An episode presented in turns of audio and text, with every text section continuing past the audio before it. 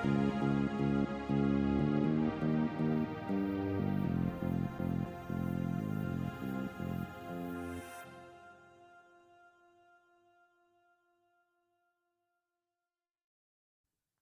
everyone. Welcome to the podcast. It's Nico here. I'm so excited to be here today because I'm the host of Mental Health Foundation podcast. This episode is exciting because we're going to hear me talking to the special guest is here today.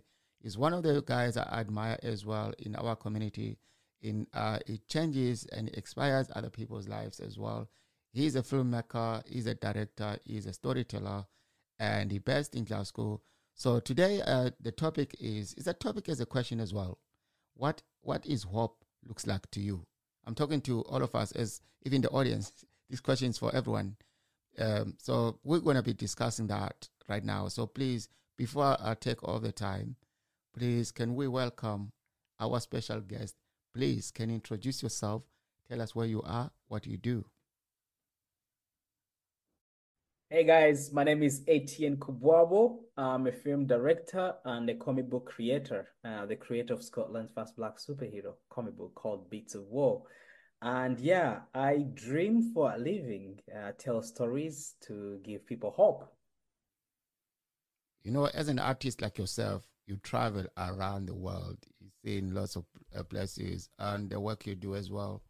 I'm just uh, asking about um, the, the, the talent you have and what is the really the, the most active hope you have and when it comes to like really um say this is i'm hoping and i'm achieving this or i'm still going to achieve this but i'm still hoping that i'll get there as you said but i want you to look at it when, when it comes to imagine if you're a refugee what hopes would you give them uh, or some people dealing with mental health my hope when i got this country was to do something i was really excited about, something that I was excited to wake up every morning and do.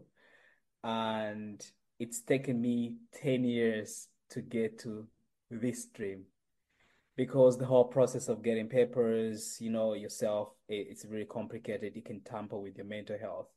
And for me, I was like, once I leave this stage of my life and I'm on the other side where there is opportunities, I'm gonna push myself and push myself and constantly remember where I come from. And I can just say that it's taken me 10 years to actually catch up with my hope and things that I've hoped to do. And can I just say, every day you're constantly working on it. It's never like you wake up and it's a perfect day, right? Um, human beings, we are very complicated uh, creatures. So even if you get what you wanted to do, you want to get more, you want to get more, you want to get there but I try to always stay back and be grateful where just to remember where I started off when I really want hoped for things I do have for today. And um, it's um yeah, it's a great feeling. It's a great feeling to be able to say that all the things that I've um it's a great feeling to say that all the things I've hoped for I've been able to achieve right now. Oh, that's amazing. That's amazing. Okay, tell me what's the secret of you for keep moving and keep going? And what methods do you use uh, to actually, yeah, when it comes to challenges like mental health, coping with uh, hopes as well? When I did storytelling, when I started tapping into stories that I've always imagined as a child growing up, that gave me so much hope. And um, it's uh, I know, like coming from Africa and our culture, when you start telling you're a filmmaker, a writer, a comic book writer, people think that you're crazy. But having these stories that I've been writing, the actors escapism for me, and that gives me hope. Even if I know things that I'm trying to get to right now are not working out, writing these stories give me hope to know that tomorrow could be better. But because the stories are hopeful, you know, they are empowering. It's very stressful to be an artist as well, like yourself. Um, I'm talking about my own experience as well. I've been there and I'm still there. I know it can be really, really stressful. It's not what people see, what they think. And when they see all these things, hard work comes out, like, oh, this person is happy, he's doing well, great, great. But would you agree with me on this point? It's very stressful, but I think in the real world, the first thing that I've always looked at to give me hope and especially to do with my mental health is to think about the moment I was in Africa, think about the moment when I was still waiting for my papers and things were really, really tough and it was really stressful. And I tried to be grateful to be in this moment, to be able to say, okay, I have my papers, I can travel, I can do this, I can access these uh, these sort of uh, benefits that other citizens do uh, access. And the other thing I do that is quite, it's gonna sound a bit stupid, but I do it and it does help me because uh, uh, apart from telling stories, uh, I made friends all around the world, and these friends of mine introduced me to doing cold showers. Cold showers are the most uncomfortable thing to do, but it can just switch your mental state. I don't know how it works. I don't understand the science, but it does work for me. I feel much more calm, and I can go maybe for a walk after that, and then I can try again tomorrow, or maybe three, four hours uh, later, I can go back to that thing that was stressing me, that thing that was getting me uh, uh, panicking. So when you talked about film and the way to manage actors, I'll tell you, when I was making my first film, I was doing cold showers every morning and at night, every morning at night to keep me calm. Because for some reason, I'm just calm after cold water. It's just hard to explain. So those are the two things I do. Cold showers, I go for a walk, and most importantly, I become grateful for what I have and in the moment that I'm in right now. Man, I'm sorry I'm laughing because uh, when you talk about cold water, I'm thinking I live in Scotland, right? Cold water is no for me, but I'm glad it works for you. Um, yeah, but I've got this question now. Like, for example, if somebody is a refugee right now or a asylum seeker and is dealing with mental health, but he wants to be a filmmaker, what advice would you give them? want to do a film, I think do something that is quite personal. The difference between us, it's a film that actually touched on my mental health or the things I was dealing with as a child who was adopted growing up. And I didn't quite feel that I fit I fit in the new family that took me in. And all that has been padding on my head my entire life, even as becoming a filmmaker and a director. And I felt like for me to move forward, to feel that I've moved on to another stage of my life, I need to touch on this subject that was affecting my mental health. So that film was a reflection of my life.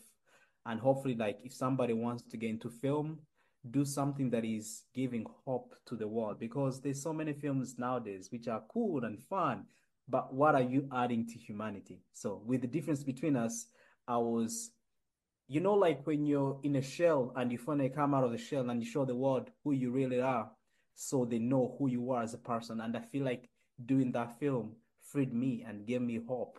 And I'm more excited than ever to do more projects that are even not the same genre. Have you been involved uh, with a mental health foundation before? What I mean, like, do you ever done any project with them, or is just the first time today on this podcast? Uh, I mean, we uh, got involved in a in the mental health art festival where we showed the film last year, um, and I was uh, super grateful and humbled that you guys uh, picked my film to be screened. So because the film touches on those subjects as well, so when I got contacted by uh, yourselves, I was like, ah, this is perfect fitting, and I think the film will speak to a lot of people. And previously, I've got gotten involved in other charities, just helping people, food banks uh, doing charity work, uh, and yeah, just feeling like I'm giving back to the community. And I do a lot of workshops with young people, both unpaid or paid, whenever. But I feel like every time I feel like I'm giving something to the community, uh, I feel like it gives me hope and gives those people I'm I'm uh, I'm, I'm serving a, a, good hope for the future. Oh, that's amazing! That's amazing! Uh, that's great work. Keep going. Keep doing, doing good work. There's one thing that I always have to ask people when you come to this podcast. As an artist, as a stand up comedian, I have experienced this all the time, over and over and over. And when I want to talk about it, they always say, Nico, you are dramatic. Do they ever, ever experience racism during your work and what you do right now as a filmmaker in Scotland? I remember going uh, experienced that in Scotland when I, I took my car for servicing and then Arnold Clark gave me like a, a brand new Mercedes that just came out like the year before and I drove that around Glasgow. I was doing, going to see some friends, and I got stopped by the police ten times in one week. Seven seven times with the same police officers, and they were asking me the same question. You could tell they were like looking at my face, saying, "No black guy that looks like this could own this car." I could see them. I'm like, we met yesterday. We had this conversation where you keep calling me. So I think when that happened, and then we had a few people that throw stones on our house where we used to live in Possil Park. I was like, how can I?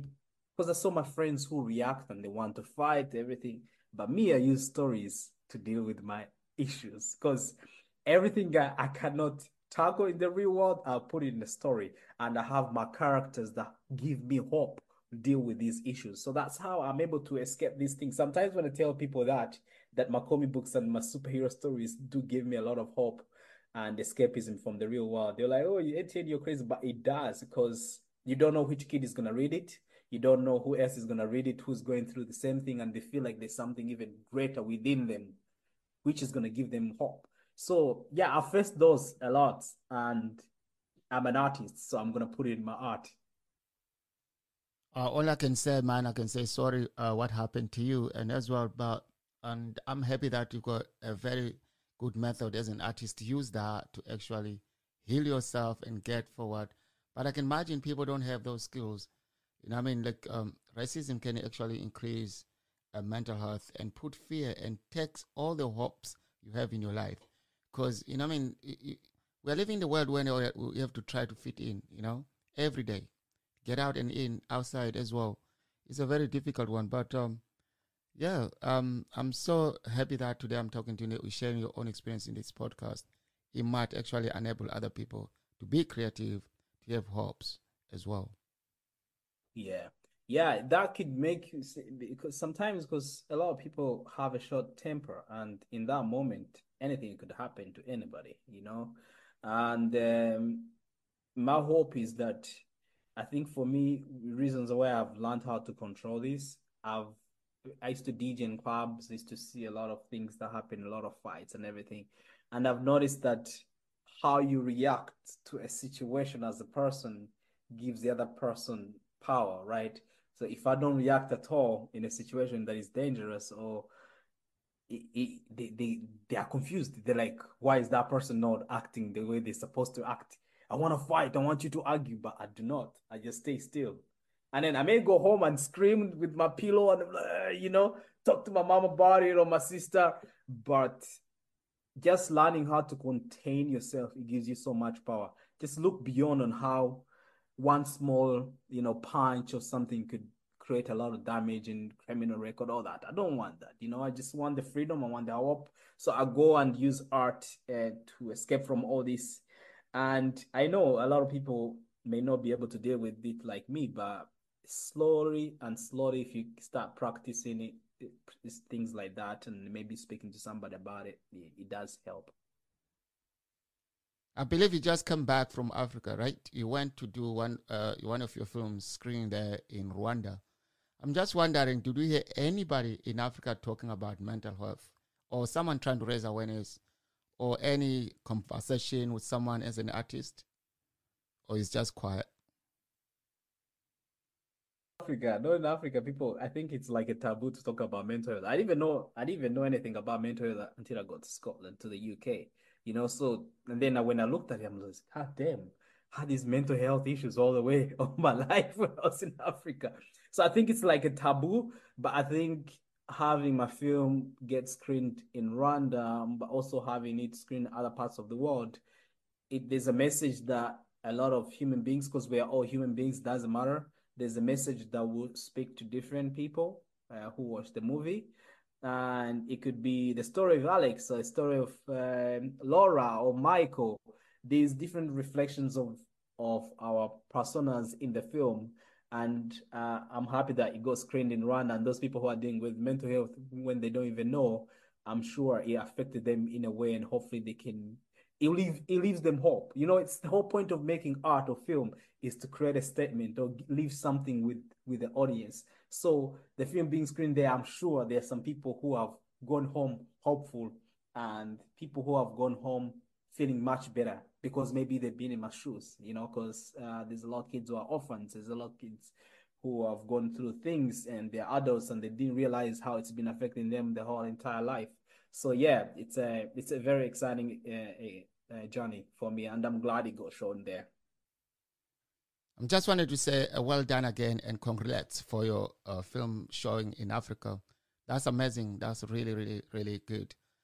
But I've got a question for you. Um, do you have any hope that one day you will do a film in Scotland about raising uh, mental health awareness, especially focusing in our communities? When I mean our communities, I'm talking about refugees and asylum seekers and the people come from outside of Scotland we did not know about mental health. And would you do something like that? I would. Yeah, I would either support somebody who has a script and wants to get made, and uh, also would collaborate with somebody who wants to come on board with, on our crew to work together. And I think uh, for me, I'm just building a community, and I'm actually trying to get a lot of people from uh, different cultures to come and be part of the production company, be part of what we are creating, which is really tough in the film industry in Scotland. It's hard to get black people to get involved in film. In London, it's different, you know. So, and uh, I'm trying to encourage them. Come on, get, let's go. Let's tell these stories. Let these stories be out. And I'll definitely be up for working with different people who have different stories and support them in any way uh, possible. I just want to thank you so much for coming to the podcast tonight. And it was really, really great talking to you. And I'm sure all the listeners will enjoy this episode. But I've got a last question for you. If there's any hope you have for Mental Health Foundation or any idea, tell us what will be, what do you hope for for Mental Health Foundation? My hope is so that an organization like yourself keep doing these festivals, keep doing these podcasts, keep getting people together and supporting people the way they're supporting because I think through community, that's where most of the things are done. You know, I'm not a political guy. I'm more like I believe so much in community and these organizations that deal with these issues because you find real people who have had these experiences. So my hope is that you keep doing what you're doing with the organization, and I hope that organizations that give you funding where you find fun, you keep getting more money, and hopefully, when my big studio becomes big, as it's going to be, I'll be giving some money to organizations yourself to keep doing the work that you're doing. Oh, thank you so much, Aiton, for coming to the podcast. It's really powerful words there, and uh, really now, I'm so uh, actually I, hope, I, I, have hope now that um, everything's gonna work out in life, and uh, as we as we said, we keep doing this wonderful work, raising awareness as well, and hoping that the whole world can come together, and then we don't have these struggles around us. And uh, yeah, and I hope that whoever is listening to this podcast right now, you can share it with your friends, with your networks. You can go to Spotify. You can find it under Siakulma We Talk podcast on Spotify, Apple, Anchor, Google, everywhere on Facebook. And you can go to the Mental Health Foundation website or all the networks uh, with Mental Health Foundation. You will find this episode there. And please support us on Spotify. Follow us. The more numbers following on Spotify, the better our voices to be heard and raise awareness. And yeah, thank you